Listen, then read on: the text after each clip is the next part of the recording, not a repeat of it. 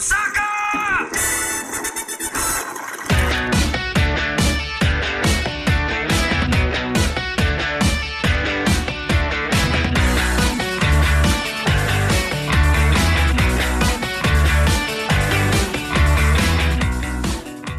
Good evening, everyone. Thank you all so much for joining us. You join us on a day of tumultuous uh, changes across the board, managerial changes which have rocked the core of this club. Uh, we will of course, we will of course start with the most important stories. Michael Jolley has joined Barrow and will be facing us on the 26th of January. Uh, we will get more of that information as well as it comes in, uh, but we wish Michael all the best and success on that, except on the 26th of January when he'll most likely get three very easy points. But other than that, we have to talk about a few other issues. Ian Holloway has left the club uh, and has resigned himself. We're going to go through a couple of the statements, uh, but before we do that, I'll introduce everyone on the panel. You can tell it's a big one because everyone's come on. Uh, Henry is here. Henry, how are you? You're reading the first statement. Second one. Uh, I'm not good, Alex. How are you? yeah, yeah, yeah, rapping's done. Uh, that's all I can say. And then uh, third one, we've got Bruce. Bruce is, uh, has drawn the short straw, well, maybe the long straw, and not doing a really long one. How are you, Bruce? I'm um, disturbed, Alex. Disturbed. and then Ian, in his Barcelona shirt, he's already already decided to give up the ghost, and has left, and is now following uh, the the club of Catalonia. I thought I would just try and find a club that have got more political intrigue going on than Town at the moment. That's very true. Uh, and then Tom is over in Wales. He is no longer. Am I the only one in Tier Four in this podcast? uh, until Saturday. No, Until we're Sat- in like total lockdown. Oh, right. Okay, fine. Yeah. So I'm glad to join you all. Tom, how are you? I'm all right. Good. I'm glad to hear it. Well, let's start it. So it started on a quiet Christmas Eve Eve, as everybody so coolly calls it. Uh, Ian Holloway came out around nine o'clock to say to all the fans with a heavy heart that I'm announcing my resignation of Grimsby Town Football Club. New wannabe owners are hovering over GTFC, and John has told me he is selling his stake in the club. So it's time for a fresh start across the board for this great club. As I said recently, I tend to be fully honest with you, the supporters. Contact was made by the owners to me on several occasions before takeover, which I felt was inappropriate and told them as such. This is the key factor in my decision. Why? The relationship between the incoming new owners, board, and manager is so so important. It needs to be strong for a club to succeed, and we get we got off on the wrong footing. Therefore, that relationship will be strained from the off, which is bad for the club. This is a club that, if everybody has its best interest at heart, can progress onwards and upwards. That is their challenge. That is their honour. I sincerely wish them all the best going forward and implore them to communicate regularly and openly with the fans. For a myriad of reasons, often on the pitch, I feel it feels like we didn't get a fair crack together, and I take my uh, take me fair sh- me share of the blame too. Uh, I hoped for this to be a long, serious relationship, but it hasn't worked out that way, and that saddens me. I wish you every bit of success. The fans deserve it. God bless. And then after Bruce had called me, and totally unaware of it, uh, the tr- uh, the club then obviously came and followed up. The most of the most of the concern was around the fact that not only had Holloway left, but there was confirmation that John was selling his shares. What did the club say, Henry? Uh, sorry, I was just distracted by Tom necking his bottle of beer, which I think sums up our entire mood at the minute. Is it Doctor? Um, I don't know. I've already drunk my delightful Doc's beer. It was very nice. There's some sponsorship for you, Alex. That was very smooth. Thank you. Um, so nine hours ago, club statement number one, the second of five statements today related to GTFC. Um, it is with great sadness and disappointment that Ian Holloway has made his intentions absolutely clear that with John Fenty agreeing to sell his shares, he does not want to remain at the club without progressing with the people that he came here to work with. The board and Ollie had a joint vision, first to improve the league position, secondly to deliver top class training facilities, and finally by relocation to a new community stadium. It has been a difficult year for obvious reasons, which invariably affected all clubs, some worse than others. The club, albeit prematurely, will prepare to move on to a new chapter and would like to put on record its thanks to Ian and Kim for committing themselves to our vision and wish them both the very best for the future. A lot to dissect in that one in a minute, I feel. Yeah, exactly. And then the trust followed up for Bruce. What did they say? Mine's a little bit shorter and snappier than that. It's entitled Ollie. We are disappointed to learn today of Ollie's resignation as manager. We would like to thank him for the way he embraced the fans and the club and for his understanding of just what it means to us all. The Mariners Trust fully respect the reason for his decision, but remain of the view that a change of ownership is in the best outcome for the long term future of the club. We wish Ollie all the very best for the future, the Mariners Trust Board. Ian, your turn. Then it followed up. Yep. So it was followed uh, by Shoots, Stockwood, and Pettit. As like many fans, we reacted with surprise and disappointment when we heard of Ian Holloway's resignation earlier this morning through social media. We would like to clarify to all concerned that none of us have ever had any contact with Mr. Holloway. Several weeks ago, we did make it clear through a mutual friend that we were very supportive of Ian and that if we were to take over as custodians of the club, we wanted to build a legacy with him in place, which we also communicated to Philip Day in our discussions over the last week. In the meantime, we have had to process the disclosure of a potential investment in the club by Alex May, which surprised us, made us extremely uncomfortable, and created an environment of deep uncertainty surrounding the governance of the club. Despite this background, in the last few days, we entered into good faith discussions with Mr. Fenty regarding a potential sale of his shares, and he has declined our offer. This involved the consortium paying full value for his shares, and consequently also acquiring shares from any other shareholder who wishes to sell. And the consortium stand behind a club commitment to make a gradual repayment of historic directors' loans, conditional on the club achieving certain milestones. We are bound by an NDA with the club, which we respect, and we will therefore not be making any further comment in relation to the background to those discussions. Whilst we've acted at all times in the best interest of the club, we have to step away from further negotiations and give Philip Day the space and time he clearly needs to navigate the Mariners through this turbulent period in the club's history. We would like to place on record our sincere thanks to the Mariners Trust for their willingness to have an open dialogue with us, and we want to wish all the fans a very happy time during the twen- sorry during the holiday season, and look forward to a black and white 2021. And Tom, to finish us off with your bottle of beer in hand, there that may add context to the uh, statement. Oh, drama, yes. Statements for goalposts. Football, classic. This is a statement from uh, Mr. Day on the official website. My attention has been drawn to a statement on Facebook by Tom Shoots, Jason Stockwood, and Andrew Pettit, in which they state none of us have had any contact with Mr. Holloway. Ian Holloway received two phone calls from Mr. Mark Palmer, who stated that he was speaking on behalf of Mr. Shoots. We are aware that Mr. Palmer acted for Tom Shoots in previous negotiations and due diligence. Ian recorded one of those conversations and it has been heard by the board. Further, Ian Holloway recently received another call at this time from Mr. Dean Holdsworth, who had been asked to speak to him on behalf of Messrs. Shoots, Stockwood, and Pettit.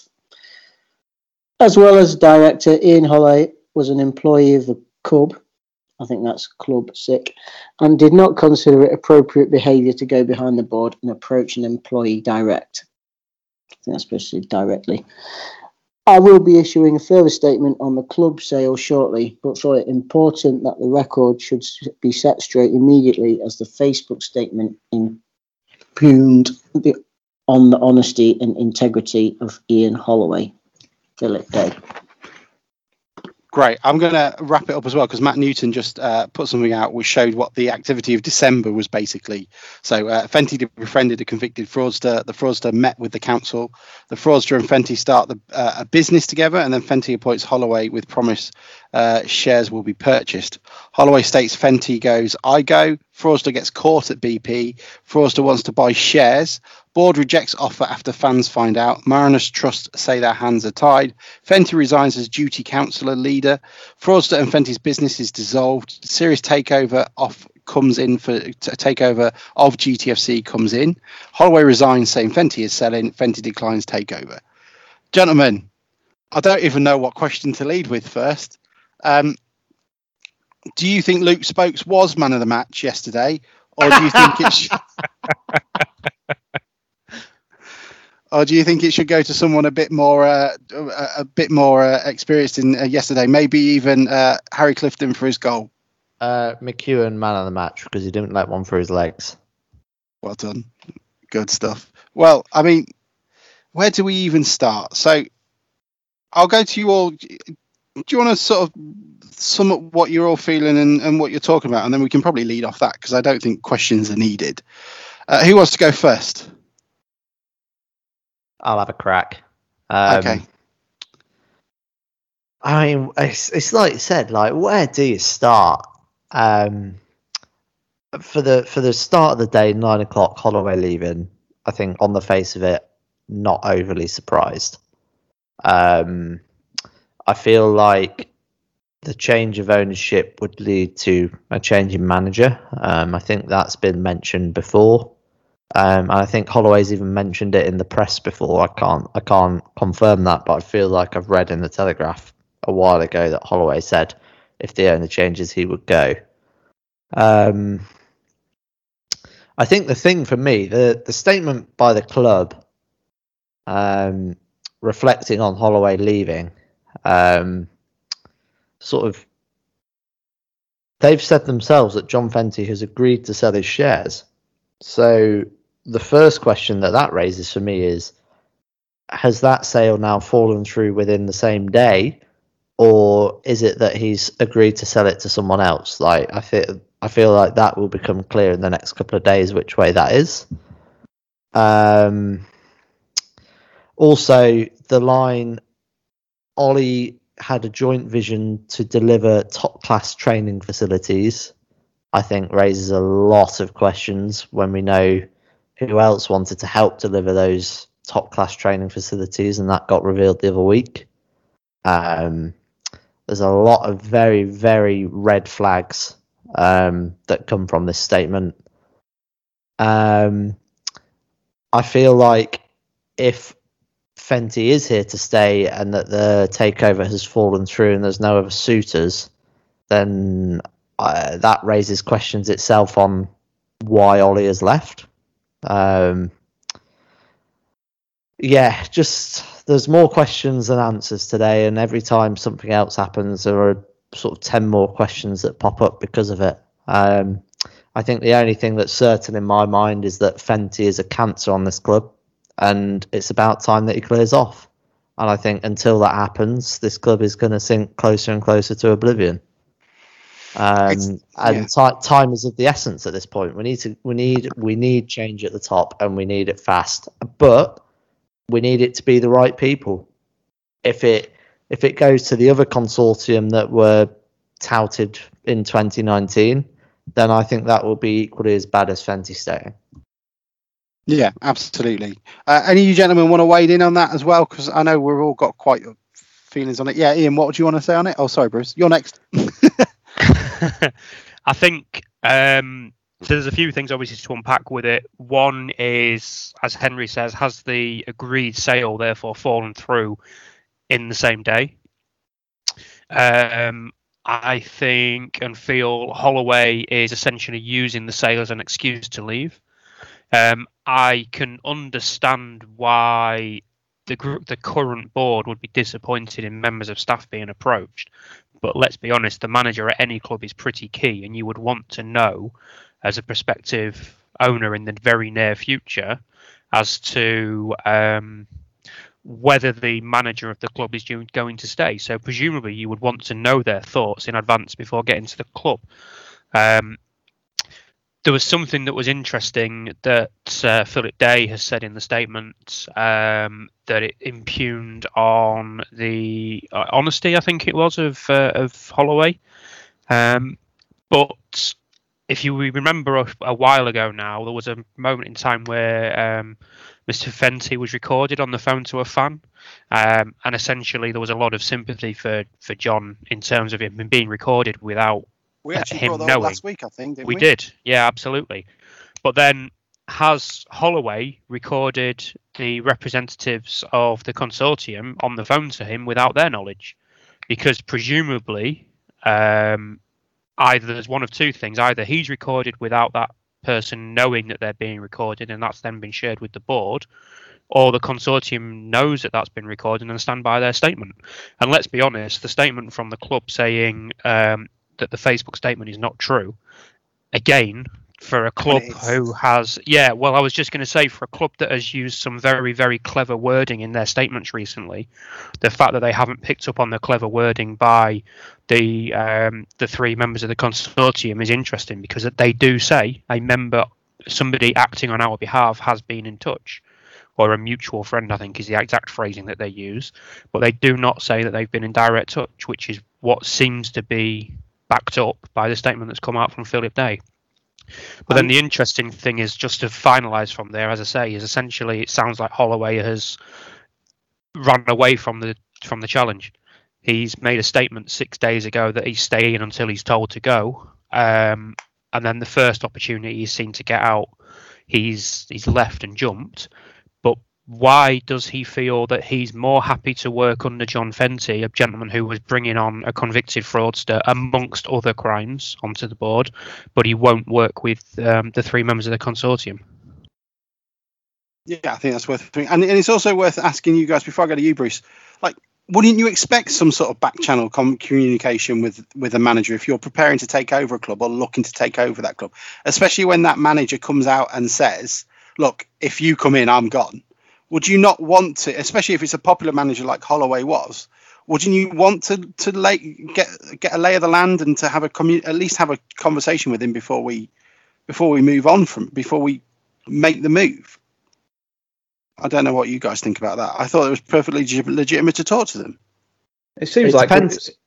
It depends a little bit about what they're talking about, I suppose. We don't know what went on in those conversations. We don't know exactly what's been discussed, but um, yeah, like generally, if it's just a if it's just a quick conversation that look, we're trying to buy the club, we'd support you if we do manage to take it over. If it's nothing more than that, then I feel like that's perfectly reasonable. Absolutely. And Bruce, what were you going to say?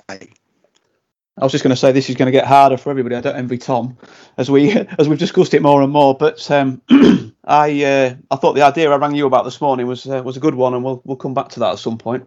Um, but uh, um, yeah, really, I just wanted to agree with um, with Ian. Really, I don't like the uh, the tit for tat um, amongst this. Um, I just think, like, like as he explained, I just think that basically they've done what they say that they've done and it doesn't sound like anybody's spoken directly to Holloway. Um, I didn't like, like I say, that seems on seems on, on that statement. That whole statement seems unnecessary. Why, why not wait until you can put something out with a bit that's a bit more prepared, that covers what you want to say and what's gone on since with the statement that came out afterwards from the consortium saying that the takeover had, you know, had been had stalled or had been refused or whatever. Um, and I also agree with Henry that it needs sorting very quickly because let's not forget that there is a team that plays on the pitch that relates this relates to as well who are struggling badly. And it's also worth pointing out as well to you guys. And Jack, oh, Jack's gone. Uh, uh, the the rumours are that the, the the players found out on social media today that they weren't told directly by Holloway or by anyone. They found out through the tweet like everybody else. Um, I, I- I- that doesn't sit well with me. I hope that rumor isn't true, but if it is, it's been an indictment of the stories that we've been hearing from the club throughout furlough, isn't it, Ian? It is. I was just going to say, obviously, one of the rumours that I had heard um, from a um, player in the team, and I won't name names, but essentially that a member of the playing squad had said that during uh, the original lockdown, they had heard absolutely nothing from Ian Holloway whatsoever. Now, I appreciate furlough rules means that you're not allowed to contact staff uh, regarding work, but I would certainly have expected some discussion as to just checking that people are okay during that spell. And of course, then that's obviously led on to rumours, slash semi-confirmed information about what's happened with people asking for increased wages on their contracts and things like that as well. It's all a sorry state. Are we? Um, it'd be a good question to ask before we move on to the, the the backroom dealings as well. But are you guys unhappy to see Holloway go? Are you are you surprised? Are you? Is it something that you were expecting? Ian, I, I mean, you were obviously Holloway out before he, before anyone was thinking it. But Tom, what were you? What were you, What have you been thinking about it? And Are you sad to see him go? Uh, well, just to go back slightly for a second, I think the whole like sort of tittle tattling thing is gloriously Grimberian, uh, given our recent form. Uh, as You would say that, wouldn't you? With you know uh, Fenty ringing up forums uh, on on Radio Humberside and people recording Fenty. It's just you know the whole thing is is just a shambles. But moving on to Holloway, uh, I have written a piece for Cod Almighty, which sort of goes into um, the footballing side of things, which has also been abysmal. Um, uh, his win percentage was, I think, if I remember off the top of my head, twenty nine percent. Uh, just just for reference, um, Buckley Part Three was about thirty four percent, and Paul Hurst was about forty seven percent in terms of win percentage. We've committed more fouls than any team in League Two this season. Uh, we've you only Scunthorpe United. And none of them, and none of them have been any good fouls. I want to see like crashing into a sponsor board sort of fouls. None of this sort of, oh, I've accidentally tripped him. Like, make it count. Yeah, and then we've only Scunthorpe United at this point have used more players than us. Um, you know, all of this smacks of um, a a lack of discipline, which should be instilled by the manager. Um, a lack of um, direction in terms of the style of play that we're going to play. A lack of a rigid formation. You know, we like Holloway. Lots of people talked about Holloway sort of in instilling like a sort of you know we had that that sort of new manager bounce when he first came in when we won two games on the trot one of which was managed by Anthony Limbrick um, and and then we sort of just went back to what we normally do which is win one lose two draw one win one um, everybody remembers it much more fondly than it actually was because um, we won at Bradford away, which is a bit of a local derby, and we beat Scunny away, and there was a lot of fans there. Uh, you know, it it it, it wasn't it wasn't that great. We he came he came on to being a manager when we were 15th, and by the end of the season we were 13th, and then this season I can't remember exactly where we are now. Are we 18th, something like that? Probably even worse like on the field, it's been crap and all. I'll shut up. Fine by me. Henry, what were you going to add? Are you sad to see him go? Not bothered? All bullshit and bluster, or a lost? Um, just diamond. to just to follow Tom up, we were we're twentieth at the minute after the Bradford game. Um, no longer any games in hand. Second worst goal difference. in terms of am I sad to see him go? Um, yeah, I am in the sense that uh, the chopping and changing of managers that we've had under Fenty's leadership has not helped us in the slightest. Um, and I'm all for stability. The best period that we had under Fenty was when we had Hurst there for six years, and it wasn't perfect by any stretch, and it was frustrating a lot of the time, but eventually he did get us there. Um, oh, uh, sorry, Alex is distracting me. You're gonna have to edit that.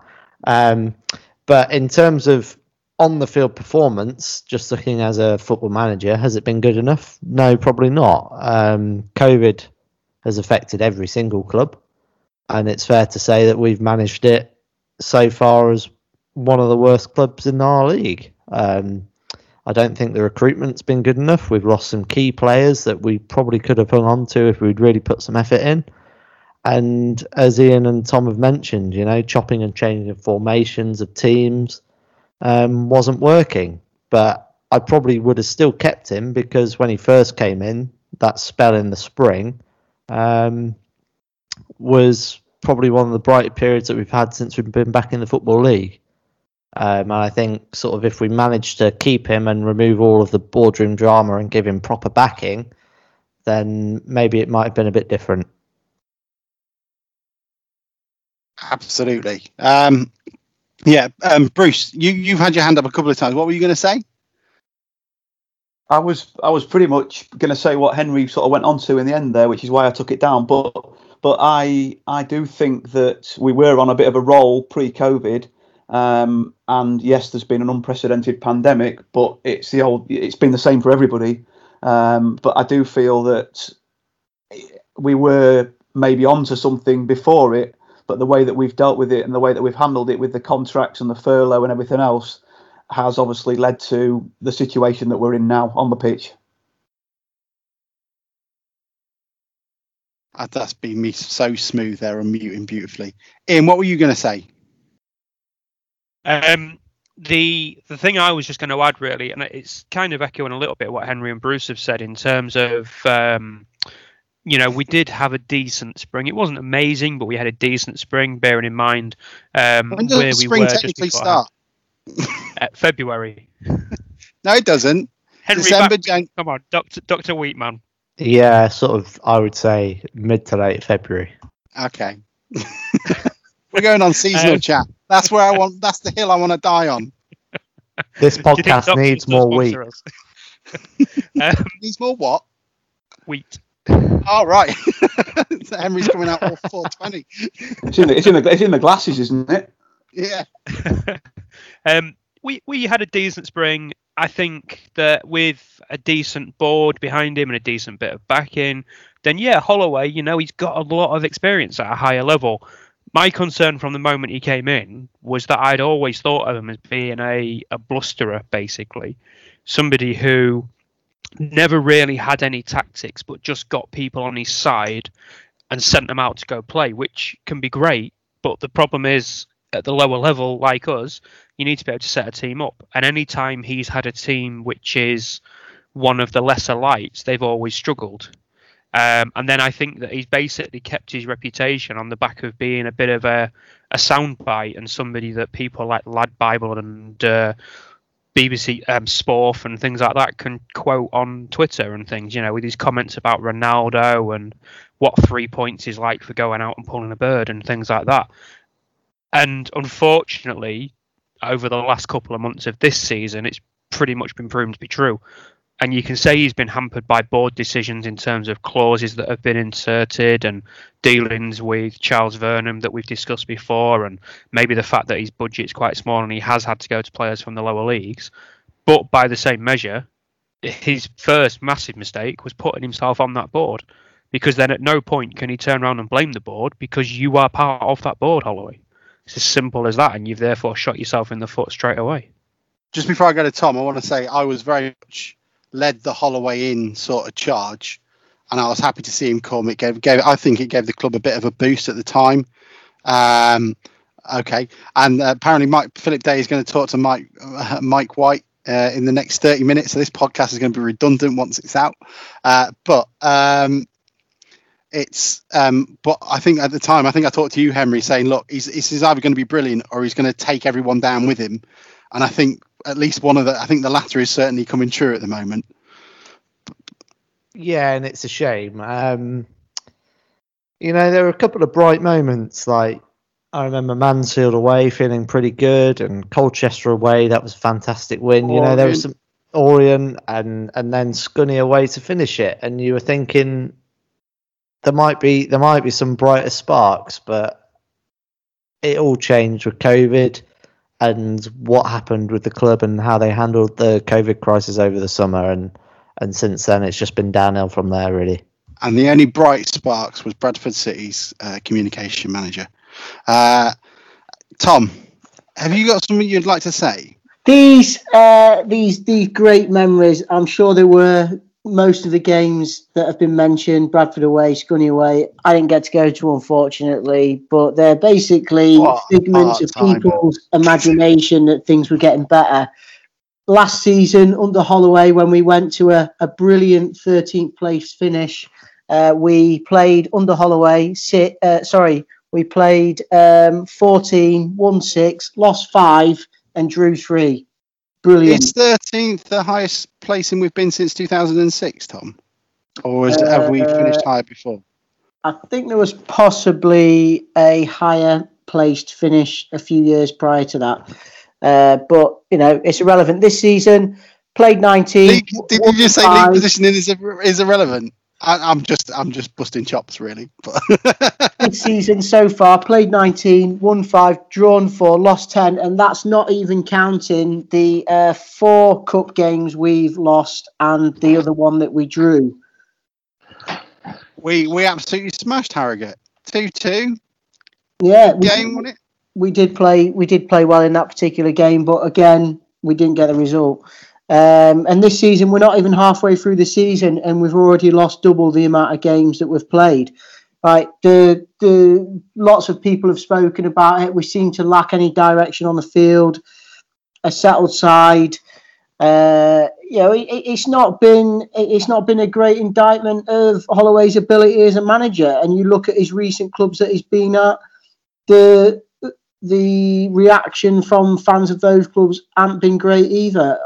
It was it was an appointment which me and Ian were definitely sceptical of at the beginning because he's good for a soundbite, and I think it, it's proved to be that. And not only that, he's proved to be quite niggly in interviews as well. And I know um, John Tonda came out and said that they get on well off the microphone normally, but it's you know it's been a real shame that he's. Um, Do you think John Tonda just doesn't have, doesn't have the viewing figures for Holloway to be bothered? Well, definitely not. I mean, fifty-five thousand followers on Twitter. He, he got more announced than the club, his hasn't he? Resignation on Twitter. He announced his reg- resignation on Twitter for a reason, didn't he? Because he knew it would like get people's attention, and he's, you know, he's he's abandoned a sinking ship to get off lightly. He, okay, the board have been really um, have, have dealt with this really badly and have been managing the club really badly for a long time, but Holloway has been complicit in that since his arrival. We only played one pre-season friendly. If you're a manager and your board comes to you and said, "Oh, by the way, we're only going to play one pre-season friendly," you don't go, "Oh yeah, all right then, mate. That's what we'll do." You go, "Hang on a minute. I'm only going to play one pre-season friendly." No, I don't think so. Do you want me to build a, a title challenging team or a playoff challenging team, or do you want to stare relegation in the face? It's been absolutely rubbish. I mean, you really need to get off that fence. Uh, uh, yeah, uh, Bruce. Before we go to you, we're joined by Lloyd as well. Lloyd, how are you? Yeah, good, thanks. Sorry, lads, I was just plating up a curry. That's all right. That's no problem. Um, Bruce, what were you going to say as well? I uh, had a quick look at this this morning before for a tweet that I put out. I was lucky you're all sat down. In 16 17, we finished 14th, 17 18, 18th, 18 19, 17th. And, I, and I'm afraid to say, Tom, that last season we were actually points per game actually took us down to 15th at the end of the season. We didn't finish 13th, so unfortunately, it wasn't our highest finish since we t- returned to the league. You'll be sorry to hear. Glad to hear it. But that compared, sorry, very quickly, that comparing to our last four seasons before relegation from the league 15th, 16th, 22nd, 23rd, with a big R next to it. That's all right. Lloyd, how are you? You've had a pretty busy day today, I imagine. Talk sport and, and the like. What's been your general feelings? You've been sort of leading the charge on this at times. Yeah, I think for, for, for, for me, um, I kind of been concentrating on the stuff off the pitch really, as opposed to the stuff on the pitch, and mainly because I've been privy to a few things and stuff. But I nearly cried earlier. and I'm not even exaggerating. Like I genuinely, I was with my, I was I was in I was in the living room and I, I got the news um, before it broke that it wasn't going any further, and um, I genuinely nearly cried and just just knew that this. I had a, a, an inkling that well, I just got a feeling that, that Fenty was just going to be Fenty. I'd be interested to see as to why he won't sell, whether this was all a cover just to hide the fact that he he, he, he and May were in bed together. Um, but ultimately, we as fans need to stand up against this, like, and in the numbers. Um, and I'm just trying to figure out what that is. What I mean? I don't think I think there's a number of things that I've seen from from tweets today, whether it's boycotting the club. I'm not entirely sure if that's that's, that's the situation, or whether it's kind of trying to get everyone together so it's a, a vote of no confidence on the board. You know I mean? There's a number of board members that whether you can overturn that. You know, the, the, ultimately, we've got a man in, in charge of Grimsby Town Football Club that doesn't care about Grimsby Town Football Club, that doesn't care about the fans. And this is the, the key thing here is Grimsby Town Football Club is not him. It is the fans that put money in week in, week out, that buy the merchandise, that buy the tickets, that rally around to put a war chest together. You know, it is not him. And he needs to go. And he I mean, it's all right saying he needs to realise he's got to go. He's realised he's he, you know, he's not wanted, but you know, he's not called Teflon John for a reason. you know, well, he is called Teflon John for a reason. Sorry, that's what I meant.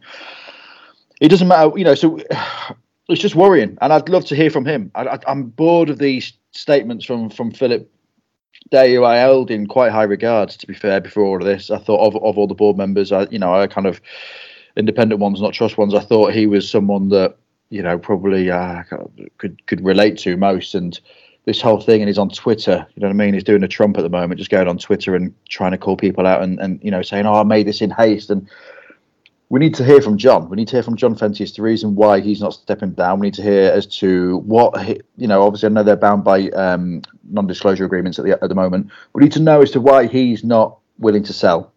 What it'll take in order for him to sell. Um, what's what what his vision is for the for the next three to five years. He's the majority shareholder. He's the person that is responsible for putting money in this club if it goes into disarray. We need to know as to why what what he what his plans are because there's a consortium led by three very able business people who have got a vision, and he's standing in their way. And uh, it's not fair. It's, re- it's really it's really not fair. And um, it's uh, it's it's worrying. Do you know I mean? Because we're in a position, as I, I think I interrupted halfway through, where it's not looking great. I mean, teams around us are, are doing pretty good. You know, bouncing back from being managerless, and uh, yeah, I don't know what's going to happen, lads. To be to be fair. Do you think they, um, obviously, regards to the confirmation that they were selling the shares, do you think it was to that consortium that, that they were selling? They've just reneged on that deal this Absolutely afternoon. no idea. I think it was, and I'm, I'm just writing a piece for for Cod Almighty, which is going through. And it's mad to say this through a legal team just to make sure I'm not liable because um, Fenty will try and sue me. But I'm absolutely willing to go for it. If he wants it, I'll give it him. Um, I, I, don't know. You just never know with these with, with these with these statements that he pops out because they just they they just fend you off. Do you know what I mean? He just gives you little piecemeal things, just keep you away from from from stuff over a period of time. So I've got no idea as to who, if anyone, who is willing to, to, to sell to. But what is so consistent is the inconsistencies that come from Grimsby Town Football Club. You know, Ian Holloway saying John selling his shares, Philip Day saying we're speaking to people and we're open to talks.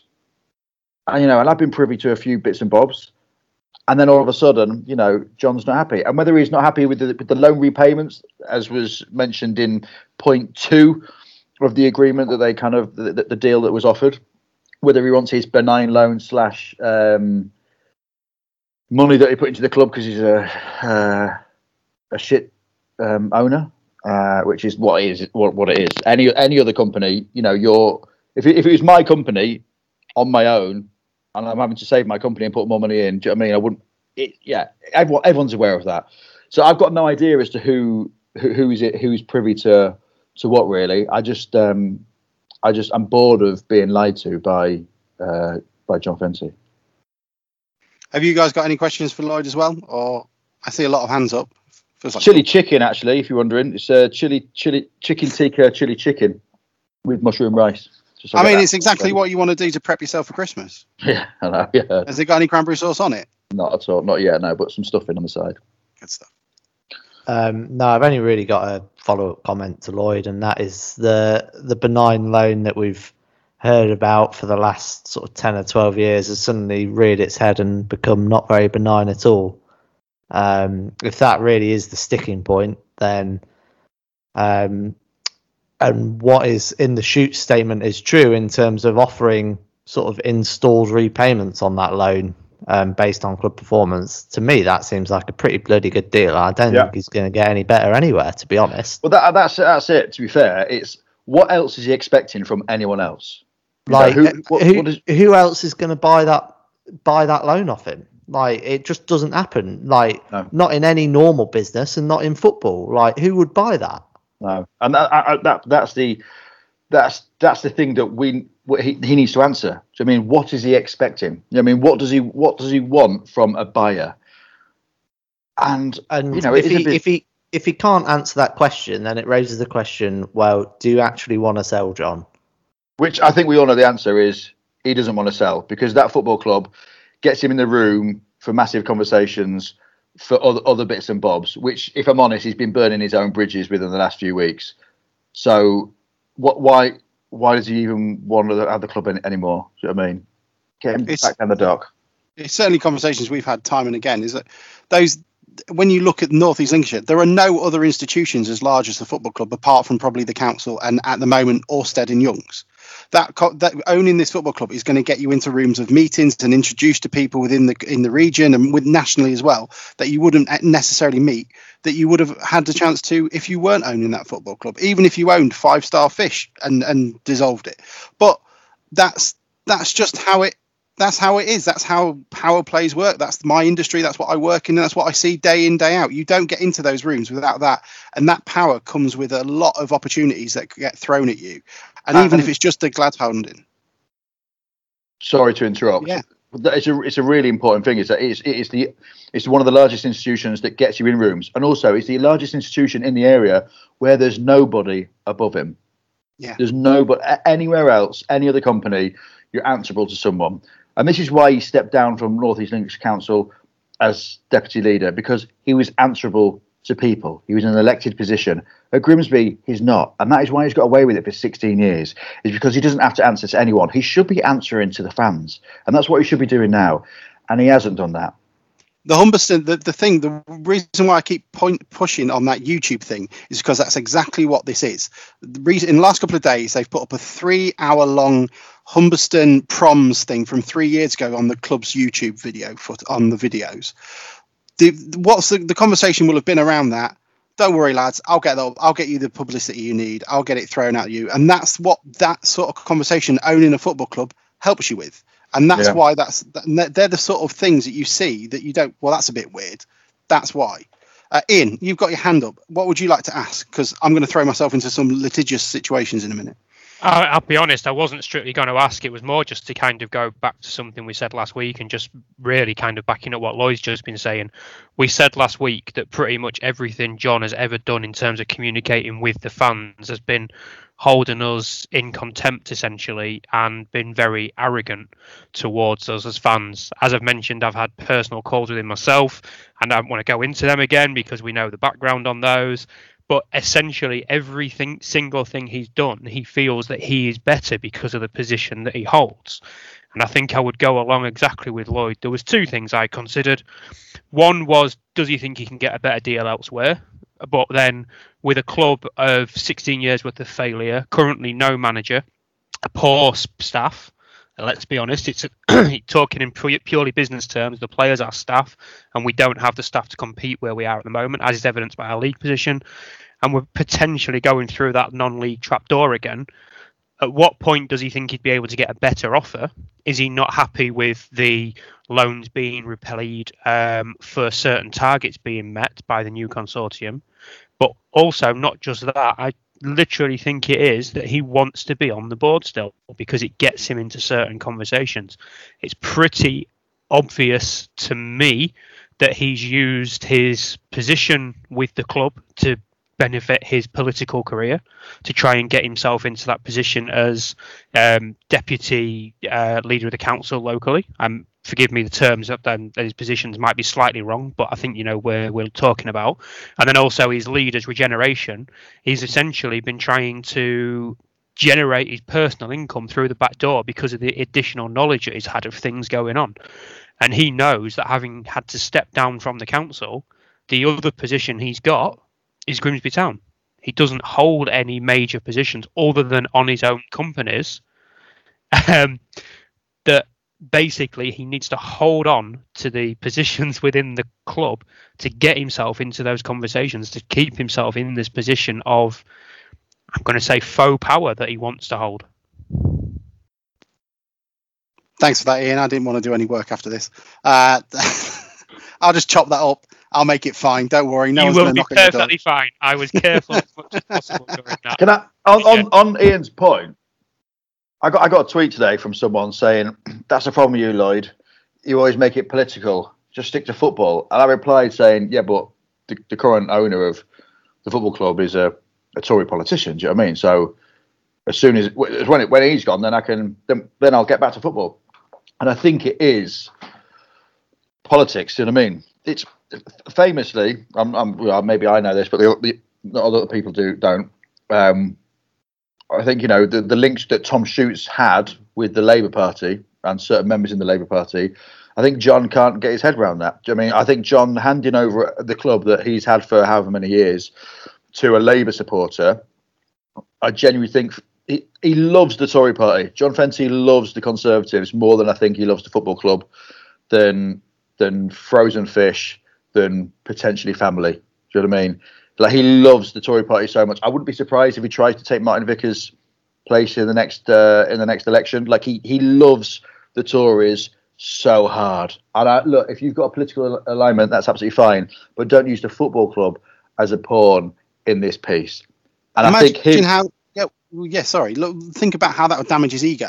Conservative councillor, potential MP, doesn't make a success of that football club. Hands it over to someone with links to the Labour Party, has that sort of sort of uh, socialist agenda or socialist view, out view on like makes it a success is loved by the fans uh, even if it's just initially and and puts them somewhere else that's for a man with an ego like john fenty Yeah. that's got work Yeah, and also what what is insane that is that well, again I don't you know I don't want to turn this into political, but like I don't think any of the three that are, want to come in have any desire to be an MP for anywhere in particular.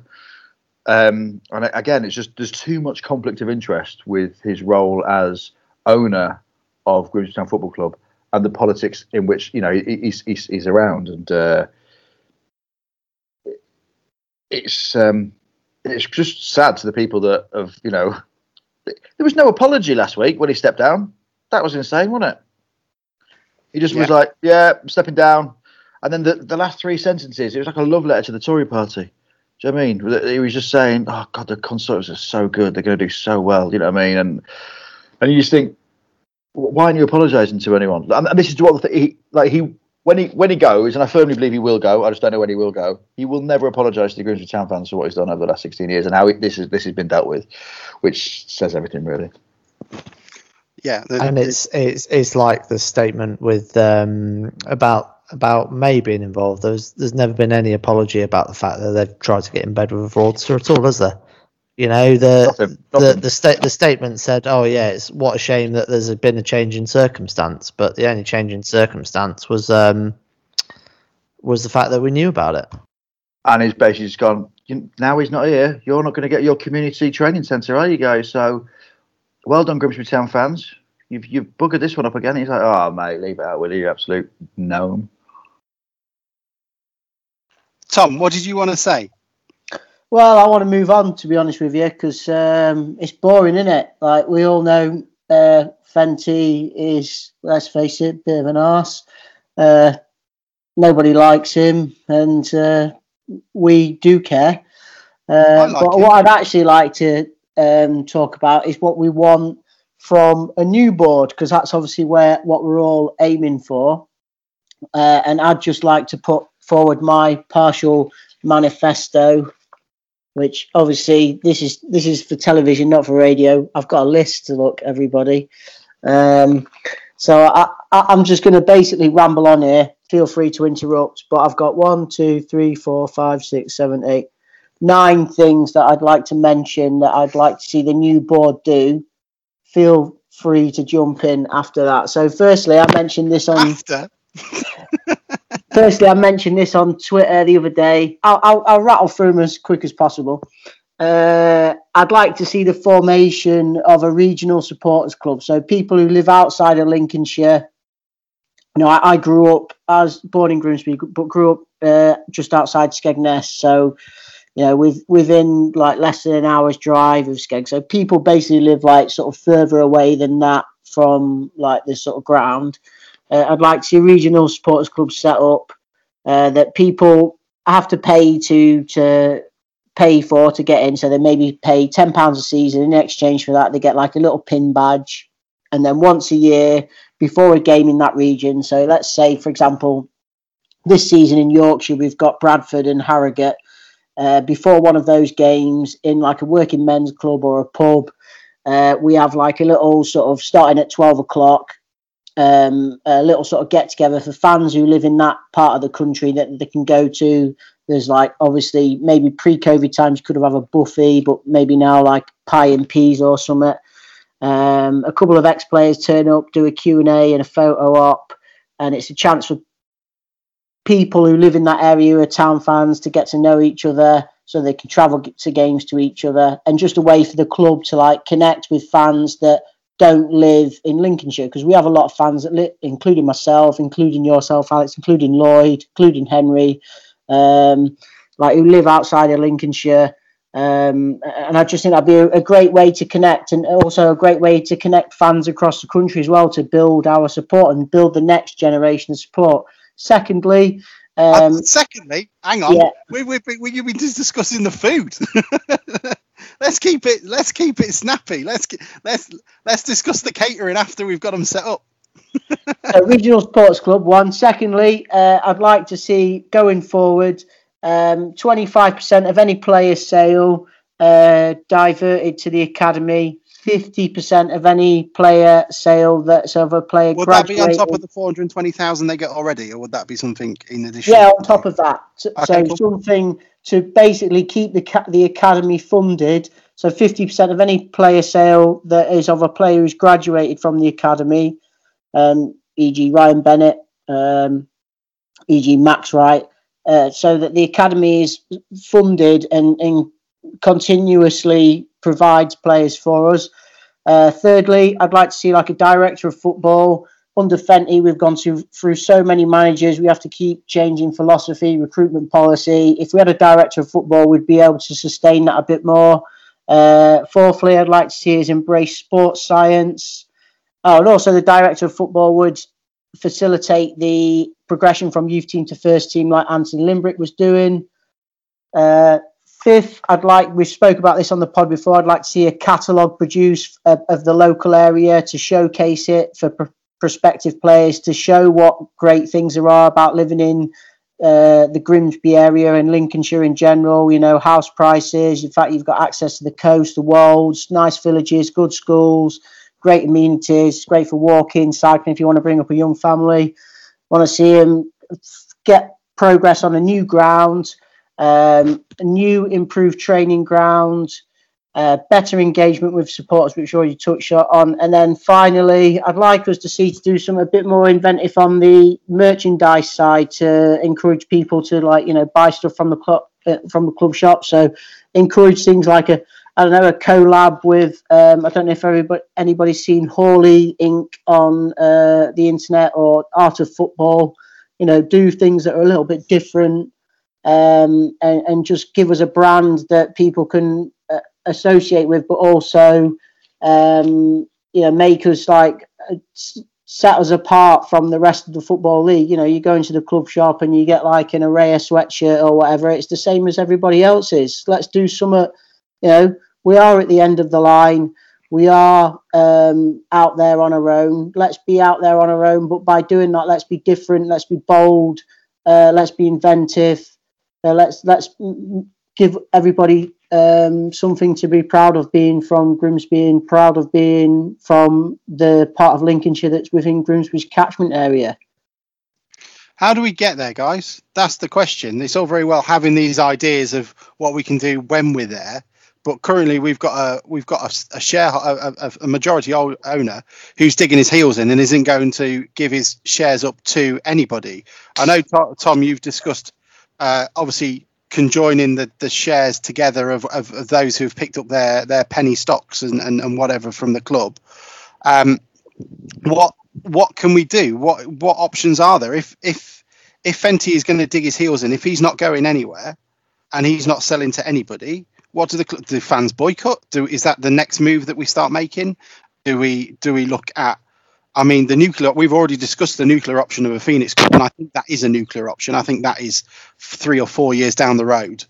But what what do we do next? I think the the first thing that obviously a lot of people have put out there today is about not spending another penny with the club while John's there. Um, now, to borrow a, a John Fenty phrase, let's devalue the product because if we're talking that he's potentially looking at the financial aspects of this, a club which is not getting any income from the fans, which is needing the board and its owner to be putting money in to keep it solvent, is going to completely ruin any financial aspect of the deal for him, and hopefully would then push him to want to sell quicker. Um, and Do you- also hopefully, sorry, carry on, Alex. No, no, sorry. Do you think fans are ready for that? I mean, at the moment they're angry and they'll do it. But do you think this time in in January, do you think fans are going to be looking at the league table going, mm-hmm. "We're going to go non-league here if we we keep boycotting. We're not bought anybody because we've got no cash coming in." I'm all for it, by the way. I'm just playing trying to play devil's advocate. I mean, Yeah, you saw sure. the brief I got saying I'd happily take relegation today if Fenty was to go. I I would, think and I think I a think in a normal season it would be tougher because we'd get three or four signings in in January, which I still expect to happen. We'd get three or four players in. There'd be a big fuss made. We'd get to March, April time, and there'd be you know bring a bring a friend for free. There'd be ten pound tickets, blah blah blah, getting people in through the door. This is probably the best season to do a boycott in because you can't go to games anyway. The only thing you're going to be boycotting is likely to be the iFollow. And obviously, there's ways around that. We've tweeted ourselves that you can buy the iFollow from the opposition um, direct if you really still want to watch the game, if you're so minded to do so. The problem is, as I say, I, I can understand people would get a couple of months down the line of boycotting, and then there'd be tenner a ticket, and people going, ah, you know, we need to, we need to now get there um, to try and keep us in the league because otherwise we're going to be in trouble and blah blah blah. But this season, the chances are we are not going to get into the stadium regardless anyway. Let's be brutally honest about that. So it is probably the absolute perfect time for fans to remain angry. And let's be honest, Twitter and other forms of social media are generally pretty angry places because you end up in a vacuum. Um, do my best people to like-minded, and so I think that that level of anger is going to stay and remain. Yeah, I think you're probably right. I, but I, I just worry about it. I, I worry about the. I think town fans are quite easily distracted, and I think we're all guilty of that. If um, things are going well, well, because I remember the mood after the fans forum with Slade. It wasn't. I don't think it was at this level, but it wasn't too far off. Me and Cam, me and me and Henry went to that Cambridge game, which was quite. I mean, me and him had a row halfway through it. It was quite a. It was quite a, a, a brutal thing. Um, do, do you think I don't know. Do you what, Well- what do you reckon? we've said before for quite timely actually that there's needed to be something at the club. The, the board and John Fenton's involvement in particular over the last few years has just created apathy of people going, yeah, no, he's a bit shit, but you know, at the moment, who else is there? You've now got almost this perfect storm of we said that there needed to be something that really kicked this off. And obviously, with Lloyd's involvement and the involvement of the Grimsby Telegraph, with um, our friend Alex May's involved potential involvement, I should say, um, coming into the club. I think that is the one thing that has now made those people who were on the fence about John Fenty's time at the club go, actually, do you know what? He doesn't give a shit about the club. He's only bothered about how things can reflect on himself. Lads, do, I see there's quite so Henry and, and Bruce are currently listening to the, the ongoing interview. I was just really seeing what it was, what was being, um, what was being said, really, what the gist of it was. Just um, my, my my my thing is um, we need to hear from Fenty. I know I know I keep banging on about that, but we need to know what his situation is. You know what I mean, like what what the you know you were saying Ian about you know the boycotting of the of, of the club and stuff. It's like we just need to get to the reasons as to what the bloody hell's going on. They, Alex, they, they just said, they just said, and I, and I quote, uh, that May did not defraud the elderly. It was just businesses and financial institutions. Oh, that's fine.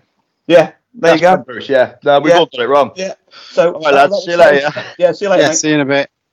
Yeah, that- that was that was one bit. Um, at the moment, I've just gone to the bit that social media does not reflect that the ninety percent of fans on social media that want John Fenty out does not reflect the general fan base.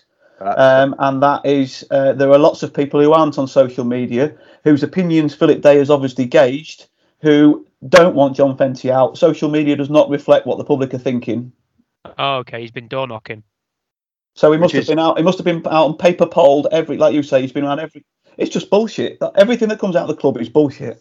Also, has he said anything about the um? Because he said um, because he was talking about the fact that Ollie had been contacted. Do you know I mean there'd been an issue? Uh, Henry, you were saying that like they're taking issue with the fact that there's been a conversation with Ollie, and he was like, and I know I, I was pre- I, I listened to one of the conversations. My thing is like going, See where it was recorded? Like that's you know, as as as a lawyer, Philip. Do you know what I mean? Are you saying it's rec- like it just all stinks of? They're like children, aren't they? Just like making stuff up. They're he just just, he just, they, they think the fan, they think the fans are stupid, and they must think that. But No. he he also just said that. Um, what did he say? Oh, Philip May wouldn't have been involved in the running of the club. He would have just been a share. Philip Philip May, you know what I mean? May would have would have not have been involved in the running of the club. He would have just, Just been a the- shareholder, just a majority shareholder, probably. Yeah, well, he would have been. A million would have made him the main shareholder in the club. They think we're stupid. They, they, they, well, either they're stupid or they think that we're stupid. One of the two. Told you, it's arrogance and contempt for the fans. I've said Yeah. it many times over the last few weeks. They Yeah. think they're smarter than everybody else, therefore they can treat people how they think and feel. and also what I think what I'm worried about is that I think they and this isn't um I think the three that want to take over are much smarter than who's currently in, in control. I think they're worried about that. And then they I think they're really worried about that as well. And I think, Lloyd, that's probably why they've put out this statement when they've not put out statements in the past when Fenty's made things hard. They've just walked away. I think this time they've knowing the knowing the feeling that they've deliberately put this out probably to uh, stir the fans into action and, and more hatred for the current regime. I think it certainly made it clear now that if if if uh, Philip Day thinks that fans are not, if it's just people on social media who are anti-Fenty, I think fans need to make a message very clear, come the next game, that no one is watching that shit, no one is watching those owners, and no one is no one is getting involved, and try and get those viewing numbers as low as possible. I'm sure they'll include the season ticket pass holders, but to get that number down as low as possible. But yeah, yeah. Um, I'm I'm actually quite amazed that a lawyer at any stage whatsoever, even before a vote by the board, thought that it would be okay to bring on again not just a convicted fraudster, but somebody with a relatively long rap sheet like Alex May. It's not just his his um, fraud where he apparently only uh, frauded businesses, but the other things that he'd been involved in as well. I'm not sure why a respected lawyer thought that it would go through fine. um, lads, am I alright to jump off? Will you yeah, of course you can. I'll mess Alex, I'll message you and see if you're still going when I've come off this thing. I imagine we will be. Anytime, anytime before about four in the morning, we'll be yeah, we'll be still chatting. Ah, chatting. nice one. We've got to wait for the trust to put out a statement in, in regards to this. Now, If you- if you- I mean, if it'll, it'll take about 13 seconds to read that statement because it'll be two sentences long, lads. just, just, just, get, just take a screenshot now of Henry three, three bottles of Reading. yeah. See what, see what it looks like in two in two bottles. Your It glasses will be going two to be down by your lip. sentences long, in a minute, four Bruce. paragraphs. But at the moment, uh, why do they have to do another? Can't they just give us 10 minutes? I mean, it's freaking Christmas. just leave me alone. But the thing is, he's Yeah, basically. Can I? Uh, can I? Can I? Sorry. Can I butt in? So you, we were talking about um, how we can take this forward and, and all that lot. And, I don't know uh, if we agreed we're recording still. I thought we were. all right. Okay. Yeah, let's go. Let's go. Let's go. I don't mind. All right, We can will- I can I just I don't sorry, I've not been listening for the last Tom's just going to go, ah. ten minutes. I've been listening to, I've I've listened to the first half of Day's interview. It's twenty. Was it more entertaining than our first half yesterday? Oh, um, no, actually, our first half yesterday was all right. don't know. Um, so basically, what they didn't agree on was the benign loan, which is not so benign anymore, Mr. Fenty. So basically, the sharehold purchase was agreed, but what they didn't agree on was that John wanted that his loans back, basically, if he didn't have control of the club. Because the offer by Shutes was that we'd repay them in installments, assuming that the club was in the Football League. But if the club was out of the Football League, then Fenty wouldn't get repayments. And because Fenty would have left the club, he would have no control over whether the club was in or out of the Football League because he wouldn't have control over those decisions. Therefore, he wanted all of the money now. But Day did mention that if the Shutes consortium did want to, that they could go through by buying new shares. I think that's the same way that May would have done uh, to take a controlling interest um, and still run the club that way. But I feel like Fenty would still have his shares and probably still have a say. The door is not shut from the club side, um, but they do want to have a manager in place by the 1st of January. Ben Davis is caretaker manager with Dave Moore, and that's about all that has been said so far. Um, it was assumed up until yesterday afternoon that this was going ahead, which is why Ollie's resigned, and then the takeover fell down this afternoon, and that's basically where I've got up to. I don't know, Bruce, whether you've been listening to any more of it. Uh, no, I was just um, I just got a little bit further on, but but very similarly. No, I was just saying to the lads while well, I put it on the on the chat that uh, you know uh, social media doesn't reflect uh, the the the ninety plus percent of over a thousand fans that said that they wanted change um, at the top and they wanted a full takeover isn't reflective, according to Mr. Day, of the actual feeling of the general fan base.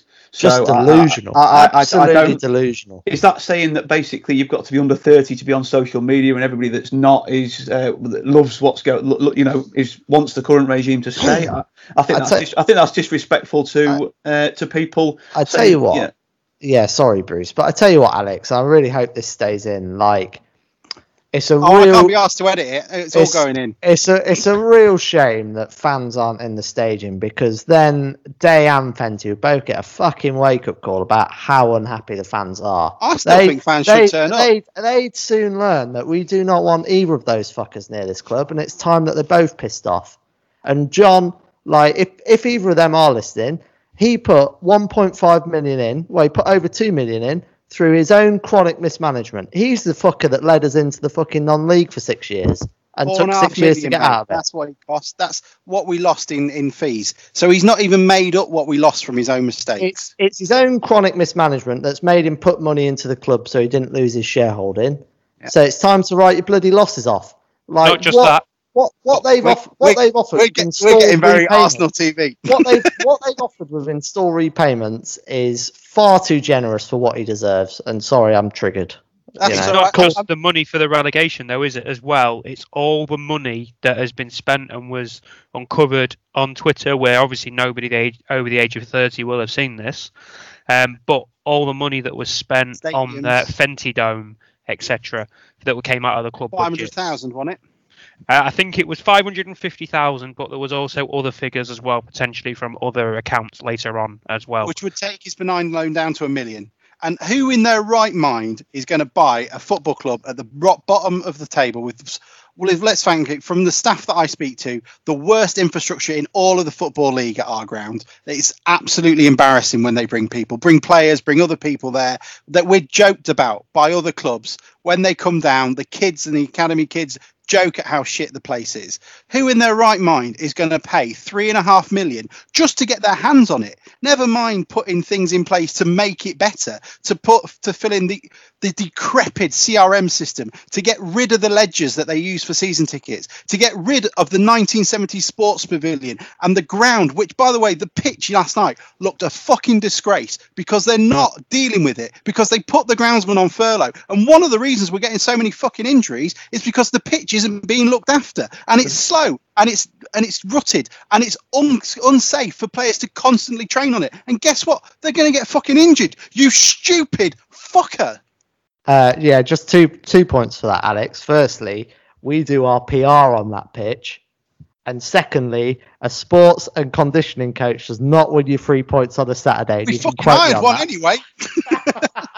What We a fucking- deluded We, we get rid of our best manager. And hey, granted, I'm one of the first. I was the first to say, look, I don't think Hurst is good enough for us to get us promoted. But I was fucking happy when we're in the football league. I couldn't give a shit.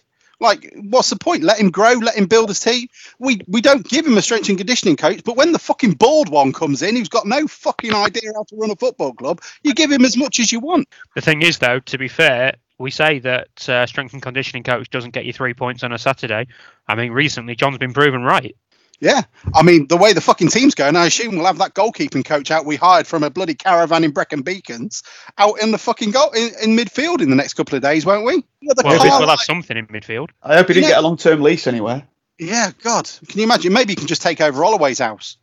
Can you imagine though? Like I used to used to look at c- when you talk about perennial strugglers of the 90s, I think of Carlisle United. I think of them constantly being at the bottom, avoiding relegation by Jimmy Glass's goals, by that. And you think, what a fucking basket case of a club can they be that they fuck up so spectacularly that they're constantly down there?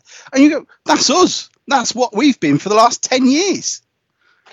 Anyway, somebody else take over. Tom, you've got you're actually still keeping the hand up, which is very appreciated. Uh, I just literally said I've got to go. I just wanted to put out there that we've got, um, I think, forty-nine thousand followers on Twitter. Um, even if only half of those people bought, no, on, on the, the official club has got 49,000 followers on Twitter. If only half of those people bought a £100 share and invested it in the club, that would be about 2.2 million, which would be probably enough to buy out most of Fenty. Um, and then we could invite the Shutes Consortium to join us in a 50 plus one model. The only problem is, doesn't that if you buy out Fenty shares, it then triggers the thing that you have to offer to buy everyone else's shares at the same time? right. time. 25% of those shares are pretty much owned by Dead people. um, fans anyway, so they probably wouldn't want that amount. Uh, you know, it's just food for thought. Like it can be done, Oh yeah, absolutely. um, but Uh, I'm, I'm going to have to. I'm going to have to leave it there. It's been, No a, problem, man. been a, a pleasure as always. Merry Christmas, everyone. Merry Christmas, everyone. whoa, whoa, whoa! There's a day, Tom. Yet there's another day. Yeah. Tomorrow night, seven o'clock. Main stand's been burnt down eight for the sta- eight statements. Cheers. Mate. Cheers, mate. Cheers. See you later, Tom. Right, has anyone else got anything to add? No, sorry. I've just um, the more I listen to Philip's Days interview, the more I get triggered, and the more I want to tweet him abuse. So I was just about to send him an abusive tweet. So do you- He's right, right. So I'm Are you all right? I'm 13 minutes in, and he's just spent the last minute defending Alex May's crimes because he's he said he said he's gonna right, right, on? he's taken the point with homicide. He said he said he's he, he's angry with John Tonda because John Tonda said that he's stolen people's pensions, but he didn't steal people's pensions. He only stole from building societies, so that's very different. Why is he defending him? Fucking bellend. What a hill to die on, you absolute Good waste of Lord, that makes it I so much better, Philip. So much man- better. The old man from Up should have just stayed in the fucking clouds because that's where his head certainly is at the moment, isn't it? God, what a Painful. I've club. got I've got ten more minutes of this interview to get through yet. I don't think I'm going to manage it. It's just painful. So, exactly what do we do? Do we go hostile? Do you start writing Fenty out in massive banners and get, as I said, get an ASBO team to go up on the roof and write fuck off Fenty in massive letters? What do you do? Uh, you just got to keep pressing the issue. Like this is it. If we don't get rid of them now, we're never going to get rid of them. And if we don't get rid of them, then the club's not going to be here in three years. I Who just think, sponsors the Findus stand nowadays? is it the Findus? Is it still is it still Uh, Findus? no. I, I imagine it's the Young stand or the the Alex May uh, remortgaged pension stand. Building societies, not pensions. Yeah, yeah. Sorry, yeah. I was just thinking back to those times when we used to have Findus written on the top of that stand, and there's obviously aerial shots with Findus written on top. Just whether we could approach the company that owns that or sponsors that stand at the moment to ask them to put Fenty out in giant letters on top. I'd love that idea. I mean, this is the thing because I just think that boycotting the club is a great idea, and I think in the long term that's going to be the most successful way of getting someone out who doesn't want to leave, and that's what we're now talking about, and that's what that group I put, I helped put together was there to discuss because hopefully it wasn't going to be needed. If the takeover was going to happen, then it was never going to be needed. We can all disband. We can go, well done, thank you very much. I can actually start enjoying talking about football. Which, by the way, we had a game yesterday. Bradford scored two fucking brilliant goals, and we played pretty well, in all honesty. And we can't even talk about it because we've got to talk about these inept bastards at the top. And I'm sorry I said that in a southern accent. Oh, you inept bastards! Uh, it's just it's just so frustrating that this is all we have to do. These fans are so patient and they're too patient and they're too accepting and they're too willing to let people piss on them from a great height. Whether it be players going to the Laceby Arms and getting pissed, whether it be uh, managers joining them and then heading off to training, or whether it is shareholders and board members telling them, don't worry about that fucking amazing amount of money you earned. It, was, it did fuck all. Now shut the fuck up and get back to your hovels, you little plebs, because I own £3,000 of shares, so I'm better than you, Mr. Marley. You shut up, Alex. I wish I could. I wish I could. And this is the problem. None of us are going to go away. But it's apathy, isn't it? If we boycott it, no one turns up. They won't notice. They'll notice on the figures, but none of them have a fucking clue. If Sam Strand goes up to them and goes, "Oh, we lost two thousand viewers," they're like, "What does that mean?" That's all them people on social media. Don't The real yeah. fans will come back. Yeah, don't forget that. Yeah, most most people aren't watching the haven't got the internet, so they're not I've- they're not they're not watching it on screen on telly anyway. The there's, there's, Between- there's, to be fair, to be fair, sorry lads, what he's probably I talking know about. you might as well talk. what he's what he's probably talking about is is, is the several thousand fans that, that don't realise this season started, and so they don't they, they don't they haven't picked up on anything because they don't get newspapers, they don't use the internet, and they're really happy with the way things are run. My dad rants on face, Facebook like everybody else's dad does, and I'll be honest, he's never been racist, which I'm really proud of him for, from being a man of born in 1950. But at the same time, he rants about the club just as much as anybody, and he's in that age group, and all his friends are in that age group. Jack, who he takes to football, who's 95 years old, has said, "I want the board out." 95 years old. There you go, Mr. Day. 95 year old is telling you to fuck off. But did he vote on the pot? Did he vote on the poll? No, unfortunately, he's, he's, he's been banned. He's been banned on Twitter. Yeah, he's been Because blocked. he telling, he too busy telling Philip Day to fuck off. as a share as a shareholder, when's the next AGM? Because I'm going to drink a bottle of wine and be a right aggy bastard. Well, we're shareholders now. We're entitled to go to those things. You see, that's. I think that this is the problem. They've totally uh, mis- misread this sort of thing because all you're going to get now is angry social media types turning up, taking f- selfies for Snapchat, and then telling them all to fuck off. They'll be wheeling Which local journalist is going to host it this time? they'll What were you going to say? I was just going to say. I was just going to say maybe they'll be uh, they'll be trawling around looking for these people that are happy to rig the audience. Right, guys. Let's go through some some people brave enough have decided to throw some questions at us. I don't know why, and this podcast seemed to have ended a long time ago. But if you're still with us, thank you very much. Um, let's have a look. Uh, da, da, da, da. I'm getting there. Uh, you know the full takeover will be announced as soon as you publish, don't you? Well, we're kind of dealing with that at the moment, Mike. Um, uh, Mark's asking what uh, Richard Hallam says. Be patient. These guys have the mes- uh, the measure of Fenty. We should focus on keeping players' spirits up via social media. We need the points. Richard, I wish I was in the headspace you were in, mate. I really do. Has anyone got anything to add? Henry Not wasn't really. listening. He's just filling his wine. No, I mean Richard, I would love to, and I feel sorry for the players who, if they weren't told about this, they're in an absolute. Not only oh, Henry's wine's finished. What wine was it?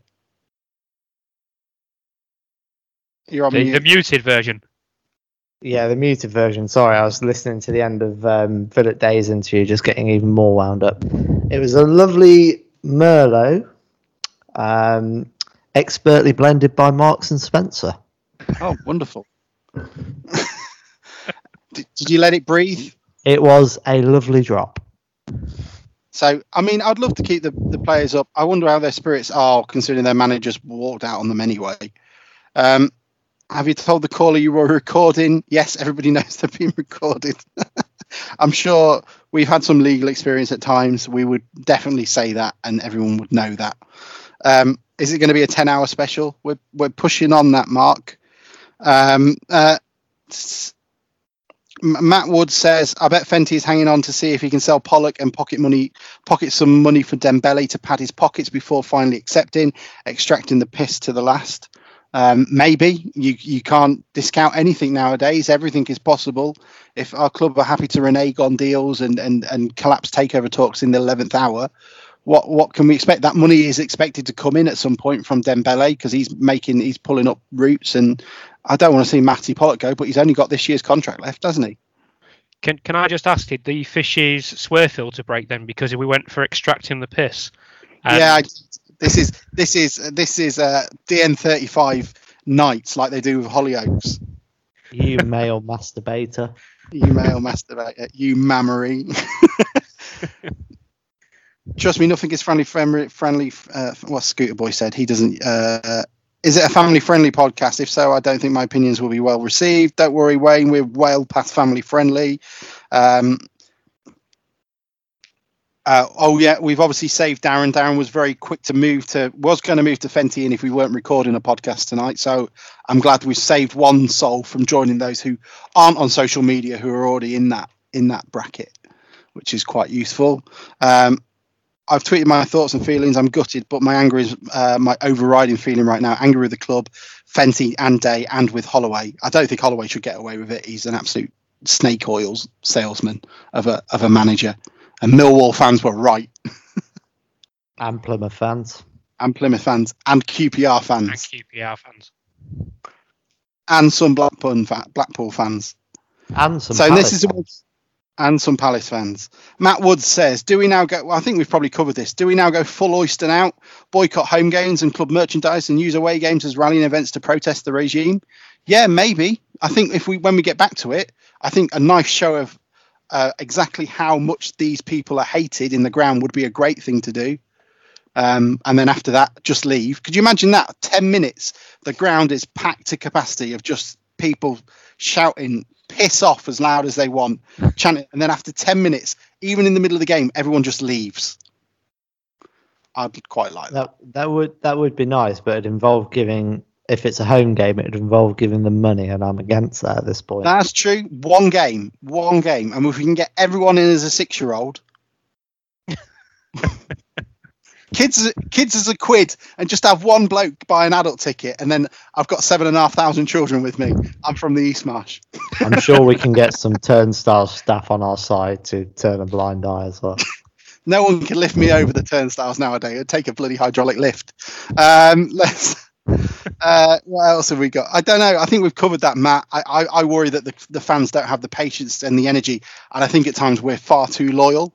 I, I, hopefully, I'm wrong, but I think something needs to, to happen now, and I would be very happy to go full Oyston. And, I and, d- I do feel like this is a bit of a turning point, though. The the last two weeks do feel different to other Fenty crises that we've had. but I worry um, maybe Philip Day is right. Maybe we live in an echo chamber. Do I? Maybe we do, but I I think it's similar to almost a B team boycott. You know, there was there's there's twelve hundred or so fans that will turn up regardless because they just love watching town, and that's fair enough. But um, if we if we get the same level of effort that we get for the B team boycott, where we get crowds under a thousand regularly now, then if that suddenly starts happening when there's a return to normal and they're getting less than a thousand a week, that will soon tell. And all of a sudden, they won't realise that it's just an echo chamber. Uh, if they had any sense and represent the fans as they claim to do, then they'd be resigning from the board. There's really no other option now. That's from Luke Craven. Thank you, Luke. Um, Mike Mike Warden wants to know who is in charge at GTFC. Well, I mean, did I get Holloway appointed? Is it me? I don't know. It's No, quite 'cause clearly you failed on Bogle, so that's true. I'm really sorry, but I did get you beer, and it is lovely beer. That is your greatest achievement. Uh, so uh, Baz, uh, Balthazar Bullet says, think you could maybe highlight how the club used statements uh, to try and distract people from issues at hand. We all read Shutes' statement about Holloway's contact, the board are answering a question that wasn't asked deliberately. And I think he's probably right. It's a very much what you're seeing in politics nowadays, especially in the right wing side of politics, where they're using it to try and muddy the waters, distract people, and try and make the conversation about something other than what it should be about, which is their complete and lack ineptitude and complete fuck up of this club and the complete corrupt nature in which they're doing it by lying to us directly. Cool. here endeth the lecture for tonight. Yeah. Any more? The amount of fans. Uh, Matt Newton says, and Matt, by the way, thank you very much for all the stuff you're doing with Broadley FC. It's the only thing keeping us sane at any moment. It better be Pouton tomorrow. They're going to announce somebody at seven o'clock, and it better be fucking Alan Pouton, or I'm I'm I'm giving the whole thing up. I don't know. Who would you want? Who do you need to cheer your spirits up, guys? Serge Makofo would cheer me up. Serge Makofo. Isn't he already been announced? Or is that no, it isn't. I'd be surprised if it was Serge Mafoko that's been announced already. I mean, Sergio, cheer- Sergio. it, it, it would uh, it would uh, it would certainly cheer Fenty up. We might would sign the wrong player. We might. Yeah, I was going to say we might else? sign the wrong player. Who about you? Who? What about you, Ian? Who's left? Who who would raise your spirits, or has anybody got one, or is it just me clinging on to Pouton, which I would do at the actual game? Zhang Enhua. Zhang Enhua, God, Christ, bring, Flying bring over from China for a charity match. Just been to It- Wuhan. His, uh, his son was born here, wasn't he? He was, yeah. What's he called? He's got an English name, hasn't he? I think it's Harry. I'm, I I'm think- sure he's. He, I'm, I'm- he's got an English name, definitely. I think some uh, um, a, I think um, and maybe I've got one of these names in my head because they've been announced, but Davidson or Danny Coyne. One Danny of Coyne would be good. One of those two being announced would be amazing. Now that who we sh- that's who we should have a fucking goalkeeping coach Is he still at or Shrewsbury? goalkeeper. Uh, probably, oh, or maybe Tranmere. I'm not sure which one. I'm not sure our budget will stretch to that, that level. And by the way, can we speak about the budget? Bradford City had Levi Sutton, Novak, uh, Danny Guthrie, uh, and who else did that? Billy Clark. How are they able to keep under this? And we're apparently at the fucking limit with Ira Jackson Jr. and uh, Montel Gibson. Didn't they, have, didn't, they have, didn't they have Donaldson as well? yeah, Clayton Donaldson. I think um, if I was members of our current team being told that we're at uh, budget, I'd be concerned because they will, of course, know what they're getting paid, and presumably know what most other people in the dressing room are getting paid, even if it's not um, down to the penny. So I would be a bit concerned if I was hearing from our owners um, and board that we were uh, close to the breadline, so to speak. It's So- it's amazing that we can be close to the breadline um, and also need part-time jobs. And it's lucky. We, it's damn lucky. We got three for two in the summer with uh, the three players we got in for Cardwell and Rose. I mean, they've been as effective. Um, Which was a low bar. Yeah. and they kicked the ball right over it. Um, Dr. Sarah Cook wants to know why is the club more concerned about the reputation of a man that, firstly, upped and left with no notice after stating he wouldn't less than a week ago, has left us in a relegation battle, stated he would invest in the club but then didn't, and then they are about literally everything else. Because we are, as is shown by recent events, obsessed with charlatans. What the band Yeah, them. Yeah, Yeah. and the Zutons. and the Zeton. Are they in the same era? I liked, I liked them. Zutons were pretty good. Uh, D- ben Ranshaw said, uh, "GTFC is our club, not the cu- and not the custodians of it. They fucked it up. What will it take for them to realise that and take the money and piss off? What can Fenty achieve by staying? He can piss off at least a thousand people Well, surely you could argue, media. surely you could argue that if we ended up in non-league, um, all right, you could maybe put a clause in for the next three years, but it would be he would be partly still responsible. Yeah. Chris J says, hot take here, lads. Uh, the lads running Grimsby Town Football Club are quite bad at it. I've got to admit, I'm on the fence on that. Um, Daniel Lewis said, um, can't wait for, for this. They aren't getting a penny more from me. We need to force them out. Uh, not a penny more. And I think it might just now be getting into my rants on Twitter. Um, but um, thank you very much on that. This has been going on for a long time. If you're still running at this point, keep it up. Uh, it's been a good. How long have we been on now, guys? I'm just going to check it on an hour and a half. One bottle of wine. One bottle of wine, so 25 minutes in Henry's case. Um, uh, anybody got anything to add before we go? Uh, Fenty out. Uh, Fenty. Fen- I'm going full. I'm I'm going full uh, devil's uh, devil's advocate. reverse psychology, Alex. Surely. Yeah. Yeah, maybe that's what it is. Maybe that's Bo- what she was didn't work. If you say Fenzian, then that won't work either. So job done. Exactly. And Bogle out. The the only other thing that I'll say is see you in about two days for the next crisis podcast. 18 statements later.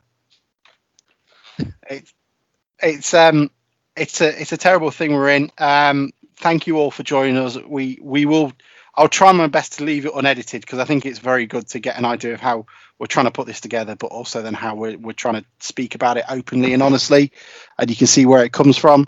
Um, bec- uh, and also I can't be bothered to to to edit it. It's nine o'clock at night, and I've got rapping to do for Christ's sake.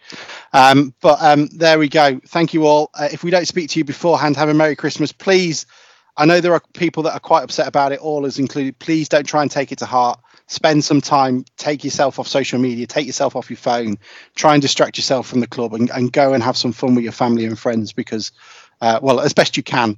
Uh, but um, we'll be we'll be here on the other side of it. Don't worry about that. Um, and we'll we'll see you on the other side. Have a good Christmas, everybody.